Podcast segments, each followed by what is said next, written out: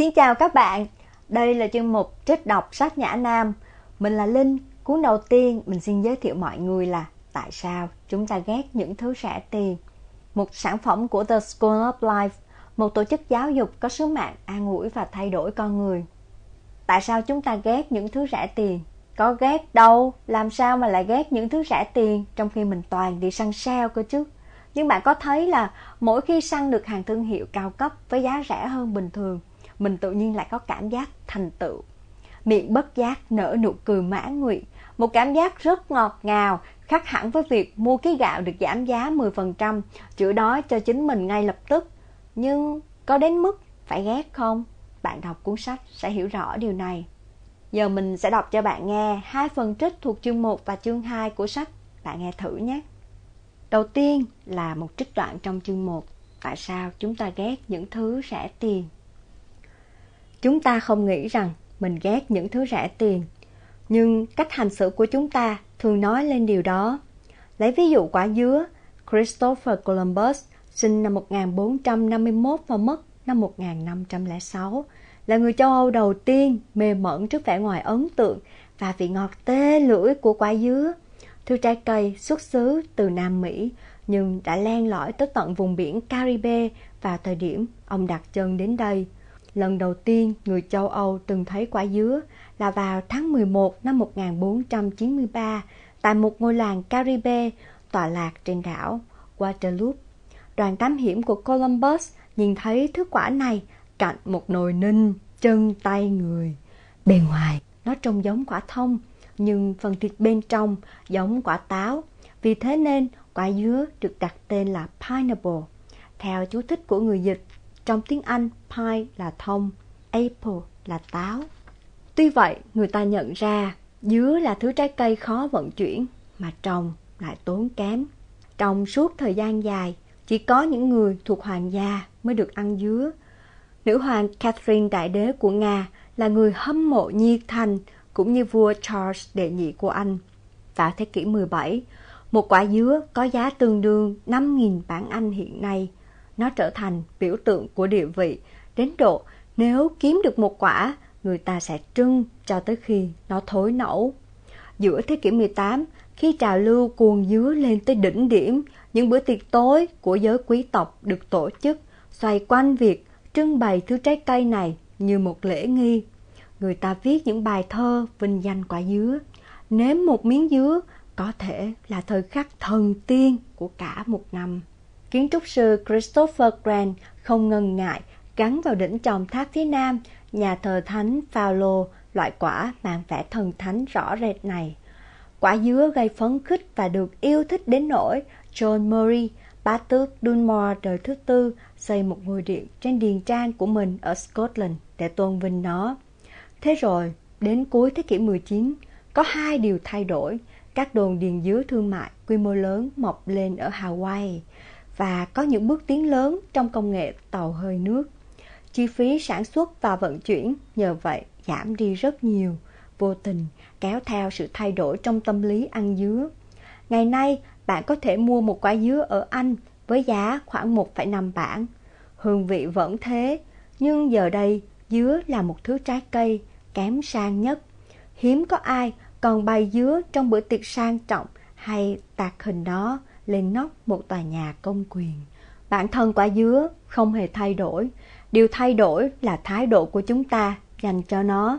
Lần tìm lại lịch sử quả dứa, chúng ta thấy có sự đan xen tài tình giữa niềm yêu thích và kinh tế.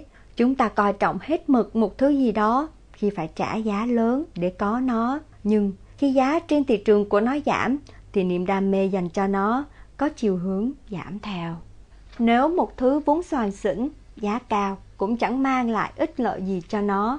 Ngược lại, một thứ có phẩm chất tốt nhưng có giá thấp thì sẽ có nguy cơ phải chịu sự thờ ơ nghiêm trọng.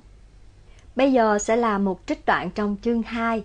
Vì sao chúng ta xem nhẹ người kiếm ít tiền? Ta không nhất thiết mang thái độ này, nhưng có thể thấy rõ hiện tượng này trong xã hội.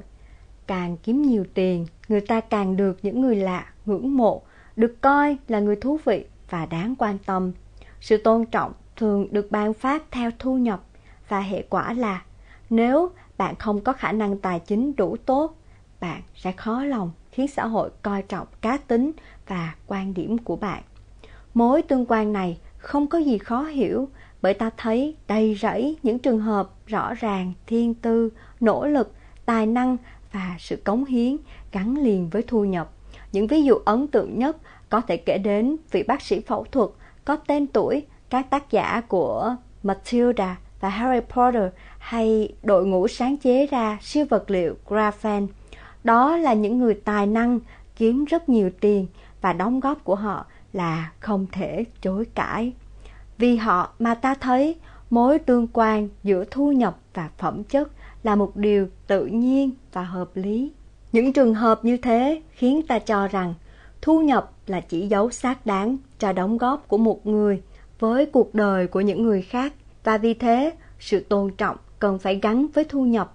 Đó là cách nhìn của chủ nghĩa tư bản thời hiện đại, là cái tinh thần ta có thể tìm thấy trong hơi thở của những thành phố lớn, của các quốc gia giàu có. Cách nhìn lương bổng chỉ thuần bằng cảm xúc này có nền tảng dựa trên một lý thuyết kinh tế mà bản thân ta có lẽ không thể cắt nghĩa rành mạch, nhưng có thể được phát biểu đơn giản như sau. Mức lương một người được xác định nhờ vào mức độ đóng góp của họ cho xã hội. Nhưng nếu mở quyển giáo trình kinh tế học, ta sẽ thấy một cách hiểu rất khác, ít bị cảm xúc xâm lớn hơn. Kinh tế học coi lương bổng là thứ đơn giản hơn nhiều. Nó được thuần xác định không phải nhờ đóng góp xã hội mà nhờ số người có khả năng và sẵn sàng làm một công việc nhất định mà những người khác muốn được thực hiện. Nếu nhiều người có thể làm tác vụ này, bạn không cần trả rất nhiều tiền để có được sức lao động của họ. Nếu rất ít người làm được công việc đó, bạn sẽ phải trả cao hơn nhiều. Trong tất cả tính toán này, không có chỗ nào phán xét giá trị của công việc đó. Thứ xác định lương bổng chỉ đơn giản là độ chênh lệch giữa cầu và cung. Một mặt, điều này giải thích mức lương của một tay sát thủ với những nhiệm vụ đòi hỏi và cam go nhất khi đối tượng được nhắm vào có lực lượng cận vệ riêng và được bảo hộ bởi kính an ninh bà lơ Bosch. Những tay này có thể gặt hái mức thù lao 7 con số tính bằng bảng vì hầu như không ai khác có thể thực hiện nhiệm vụ phức tạp đó. Ngược lại, lý thuyết ấy cũng giúp ta lý giải mức lương của điều dưỡng thời hiện đại. Họ phải chăm nom người bệnh cho tới tận ngày cuối cùng. Một nhiệm vụ có ý nghĩa nhất ta có thể tưởng tượng ra. Nhưng mức lương cả năm nhận được chỉ bằng một phần nhỏ so với thù lao của tay sát thủ. Trong cả hai trường hợp, lương bổng đều không liên hệ tới mức độ đóng góp. Vấn đề chỉ đơn giản là bao nhiêu người có khả năng làm được tác vụ và có bao nhiêu nhu cầu cho việc đó.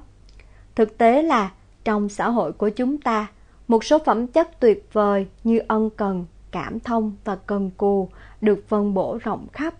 Điều đó đáng quý nhưng cũng dẫn tới một nghịch lý. Bạn có thể thuê ai đó có những phẩm chất đáng nể trọng nhưng chỉ trao lại cho họ một phần thù lao ít ỏi. Tay sát thủ có thể kiếm tiền theo cách thức đáng sợ, nhưng trừ phi xã hội chất vấn kỹ lưỡng, thế giới này vẫn chỉ còn nhìn thấy số tiền y kiếm được và bị ấn tượng. Họ trầm trồ trước căn biệt thự, chiếc xe hơi thể thao, những cô bạn gái chân dài của y. Rồi có khi y còn hiện lên như một thành viên được kính trọng của cộng đồng khi trong những năm cuối đời y góp vốn tài trợ cho một phòng khám sơ sinh hay một khoa chẩn đoán hình ảnh não mới. Còn với người điều dưỡng, dù chúng ta có ca ngợi những lời đầu môi chót lưỡi rằng cô ta đáng trân trọng thế nào, phần lớn thời gian cô ta vẫn chỉ là cái bóng vô danh trong hàng người chờ xe buýt, không ai săn đón cô.